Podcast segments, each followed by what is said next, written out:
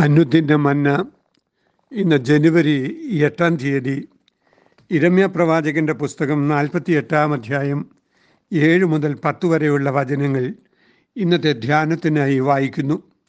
നിന്റെ കോട്ടകളിലും ഭണ്ഡാരങ്ങളിലും ആശ്രയിച്ചിരിക്കുകൊണ്ട് നീയും പിടിക്കപ്പെടും. ഖമോശ് തന്റെ പുരോഹിതന്മാരോടും പ്രഭുക്കന്മാരോടും കൂടെ പ്രവാസത്തിലേക്ക് പോകും. കൊള്ളയിടുന്നവൻ എല്ലാ പട്ടണത്തിലും വരും. ഒരു ഭക്ഷണവും ഒഴിഞ്ഞു പോകയില്ല. യഹോവ അരളി ചെയ്തതുപോലെ താഴ്വര നശിച്ചു പോകും.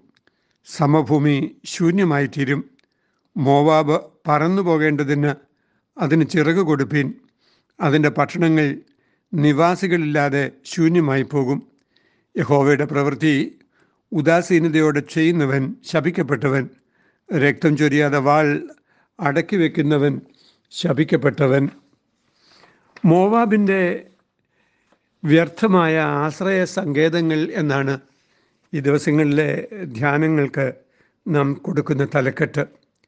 കഴിഞ്ഞ ദിവസം മോവാബിന്റെ വമ്പ് ദൈവം വെറുക്കുന്നതാണ് എന്നും ആ വമ്പിന്റെ ഫലമായി അവരുടെ പട്ടണങ്ങൾ വെന്തുപോകുമെന്നും വചനം സൂചിപ്പിച്ചു. ധാർഷ്ട്യത്തോടെ സംസാരിക്കുകയും കൊമ്പ് മേലോട്ടുയർത്തുകയും ചെയ്യുന്നവർ പരമാധികാരിയായ ദൈവത്തിന്റെ അധികാരത്തെയാണ് ചോദ്യം ചെയ്യുന്നത്. അത് അഹന്തയും ധാർഷ്ട്യവുമാണ്. അതിനെതിരെ ദൈവത്തിന്റെ ന്യായവിധി ഉണ്ടാകും എന്നാണ് കഴിഞ്ഞ ദിവസം നാം ധ്യാനിച്ചത്. ഇന്നത്തെ വേദഭാഗത്താകട്ടെ വ്യത്യസ്തമായ രണ്ട് ചിന്തകളെ പങ്കുവെക്കുന്നുണ്ട്. ഒന്ന് നിന്റെ കോട്ടകളിലും ഭണ്ഡാരങ്ങളിലും ആശ്രയിച്ചിരിക്കുകൊണ്ട് നീയും പിടിക്കപ്പെടും എന്ന് മോവാബിനോട് യഹോവ അരളി ചെയ്യുന്നത് ഏഴാം വാക്യത്തിൽ നാം വായിച്ചു. താഴ്വര നശിച്ചു പോവുകയും സമഭൂമി ശൂന്യമായി തീരുകയും ചെയ്യുന്ന ന്യായവിധിയുടെ നാൾ വരുന്നു എന്നാണ് പ്രവാചകൻ രേഖപ്പെടുത്തിയത്. താഴ്വരയും സമഭൂമിയും മറ്റും ഫലഭൂയിഷ്ടമായി വിളയുന്ന കൃഷിയിടങ്ങളാണ്. എന്നാൽ അവ മരുഭൂമിയിലെ ചൂരൽ ചെടി കണക്കായി തീരുമെന്ന് പ്രവാചകൻ ഓർമ്മിപ്പിക്കുന്നു. പുട്ട് സാൾട്ട് ഓൺ മോവാബ് എന്നാണ് ഇംഗ്ലീഷ് വേർഷൻ കൃഷിയിടങ്ങളെ ശൂന്യവും ഫലപ്രാപ്തിയില്ലാത്ത ഇടങ്ങളുമാക്കി തീർക്കുന്നതിനുള്ള വഴിയാണ് ഉപ്പ് ഉപ്പുവിതറൽ എന്ന് ന്യായാധിപന്മാർ ഒൻപതിന് നാൽപ്പത്തി അഞ്ച് സൂചിപ്പിക്കുന്നു. അഭിമേലേക്കിന്റെ പടജനങ്ങൾ ശേഖേമിൽ ഉപ്പ് വിതറിയതിനെക്കുറിച്ചാണ് അവിടെ വായിക്കുന്നത്. സുരക്ഷിതത്വത്തിനു വേണ്ടി മനുഷ്യർ നിർമ്മിച്ചുണ്ടാക്കുന്ന കോട്ടകൾ സുരക്ഷിതമാണ് എന്നുള്ള ചിന്ത വളരെ മൗഢ്യമാണ്. സാങ്കേതിക വിദ്യയുടെ മികവാൽ ഉണ്ടാക്കിയവയാണല്ലോ ആ കോട്ടകളൊക്കെ.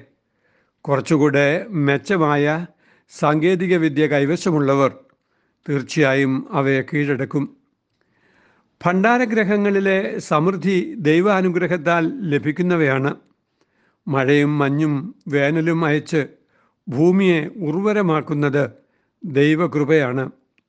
അനുഗ്രഹങ്ങൾ നൽകുന്ന ദാതാവായ ദൈവത്തേക്കാൾ ദാനങ്ങളെ സ്നേഹിക്കുന്നത് പാപമാണ്. അതിന്റെ മേൽ ന്യായവിധി ഉണ്ടാവും.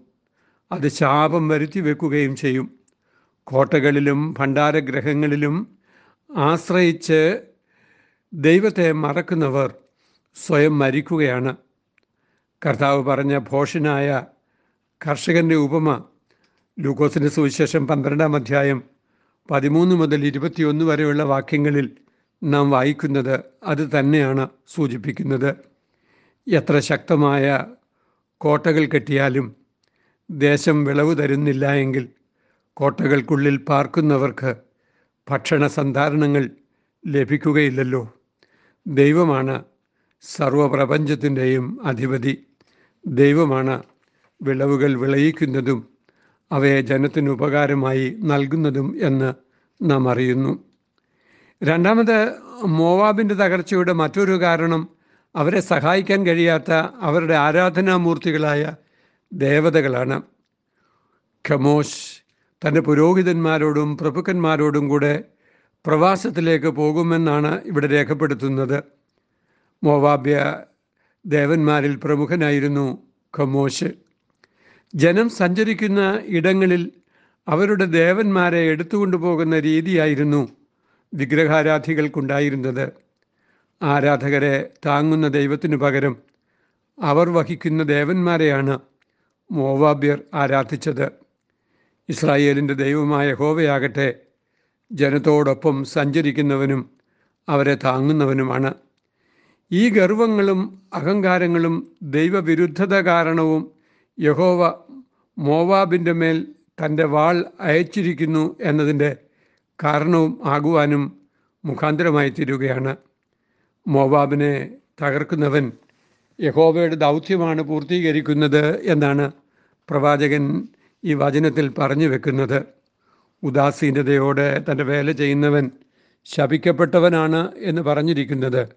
മോവാബിനെതിരെ വാൾ ചുഴച്ചുവാൻ ദൈവം നിയോഗം നൽകിയവർ അതിന് ഉദാസീനത കാണിക്കുന്നതിനെക്കുറിച്ച് തന്നെയാണ് ദൈവത്തിന്റെ പ്രവൃത്തി. വിശ്വസ്തയോടെ ചെയ്യുവാൻ എല്ലാ ജനവിഭാഗങ്ങളെയും ദൈവം ആഹ്വാനം ചെയ്യുന്നുണ്ട്. ജീവിതത്തിന്റെ മേഖലകളിൽ ദൈവത്തെ മറന്നുപോകുന്ന അനുഭവങ്ങൾ ഒരിക്കലും ശാശ്വതമല്ല. സഹായിക്കാൻ കഴിയാത്ത ദൈവസങ്കല്പങ്ങൾ അവരവരുടെ കേവല സംതൃപ്തിക്ക് വേണ്ടിയാണ് മനുഷ്യർ കൊണ്ടു നടക്കുന്നത്. എന്നാൽ ജീവനുള്ള ദൈവമാകട്ടെ സംതൃപ്തി തരുന്ന ദൈവമാണ് എന്ന് നാം മനസ്സിലാക്കുമ്പോൾ തന്നെ ജനത്തിന്റെ കുറവുകളെ ചൂണ്ടിക്കാണിക്കുന്നവനും ജനത്തെ തിരുത്തുന്നവനും മാർഗനിർദ്ദേശം നൽകുന്നവനുമായ ജീവനുള്ള ദൈവമാണ് എന്ന് നാം അറിയുക. നമ്മുടെ ആരാധനകളൊക്കെ ജീവനുള്ള ദൈവത്തെ ആരാധിക്കുന്നുവെങ്കിൽ ദൈവികമായ തിരുത്തലും മാർഗനിർദ്ദേശവും സ്വീകരിക്കുവാൻ നാം എല്ലാവരും കടപ്പെട്ടവരാണ് എന്ന് ഈ വചനം ഓർമ്മിപ്പിക്കുന്നു. നാം ഉണ്ടാക്കുന്ന സുരക്ഷിതത്വത്തിന്റെ കോട്ടകളല്ല. പിന്നെ സഹായം വരുന്ന പർവതമായ ജീവനുള്ള ദൈവമാണ് നമ്മുടെ ആശ്രയസ്ഥാനം എന്ന് നാം മനസ്സിലാക്കുക. അവന്റെ മുഖത്തേക്ക് നോക്കിയവർ പ്രകാശിതരായി അവരുടെ മുഖം ലജ്ജിച്ചു പോയതുമില്ല എന്ന് തിരുവചനം പറയുന്നു. തിരുമുഖത്തേക്ക് നോക്കി സഹായം വരുന്ന കോട്ടയായ ദൈവത്തിങ്കിലേക്ക് നോക്കി. സന്ധാരണങ്ങൾ നൽകുന്ന ദൈവത്തിന് നന്ദി പറഞ്ഞുകൊണ്ട് അഹങ്കാരത്തിൽ നിന്നും ഒഴിഞ്ഞിരുന്ന് വിനയപ്പെടുവാൻ ദൈവം നമ്മെ സഹായിക്കട്ടെ. ഉയർത്തിയിടും ഞാൻ എന്റെ കൺകൾ തുണയാരോളും വൻകിരിയിൽ എൻ സഹായം വാനം ഭൂമി അഖിലം വാഴും ഏകോവായിൽ എൻ സഹായം. വാനം ഭൂമി അഖിലം വാഴും ഏകോവായിൽ ദൈവമായ കർത്താവെ അവിടുത്തെ സഹായത്തിലേക്ക് ഞങ്ങളുടെ കണ്ണുകൾ ഉയർത്തുവാൻ ഞങ്ങൾക്ക് വിനയം നൽകണമേ. ഞങ്ങളുണ്ടാക്കുന്ന കോട്ടകളും ഞങ്ങൾ കൃഷി ചെയ്തുണ്ടാക്കുന്ന ഉൽപ്പന്നങ്ങളും ഞങ്ങളുടെ കൈകളുടെ പ്രവൃത്തികളും ദാതാവായ ദൈവത്തെക്കാൾ ഉപരിയായി ഞങ്ങളുടെ ആശ്രയസ്ഥാനമായി മാറിപ്പോകുന്നത് ഞങ്ങളെ തകർത്ത് കളയും എന്ന് ഞങ്ങൾ അറിയുന്നു. ജീവനുള്ള ദൈവമേ നീ ഞങ്ങളെ നയിക്കണമേ ഞങ്ങളെ തിരുത്തണമേ ദൈവകൃപയിൽ ജീവിപ്പാൻ ഞങ്ങളെ സഹായിക്കണമേ. അമീൻ ഇത് കുവൈറ്റ് സിറ്റി മാർത്തോമ ഇടവകയിൽ നിന്ന് എ ടി സക്രിയ അച്ഛൻ. ദൈവം നമ്മെ അനുഗ്രഹിക്കട്ടെ. അമേൻ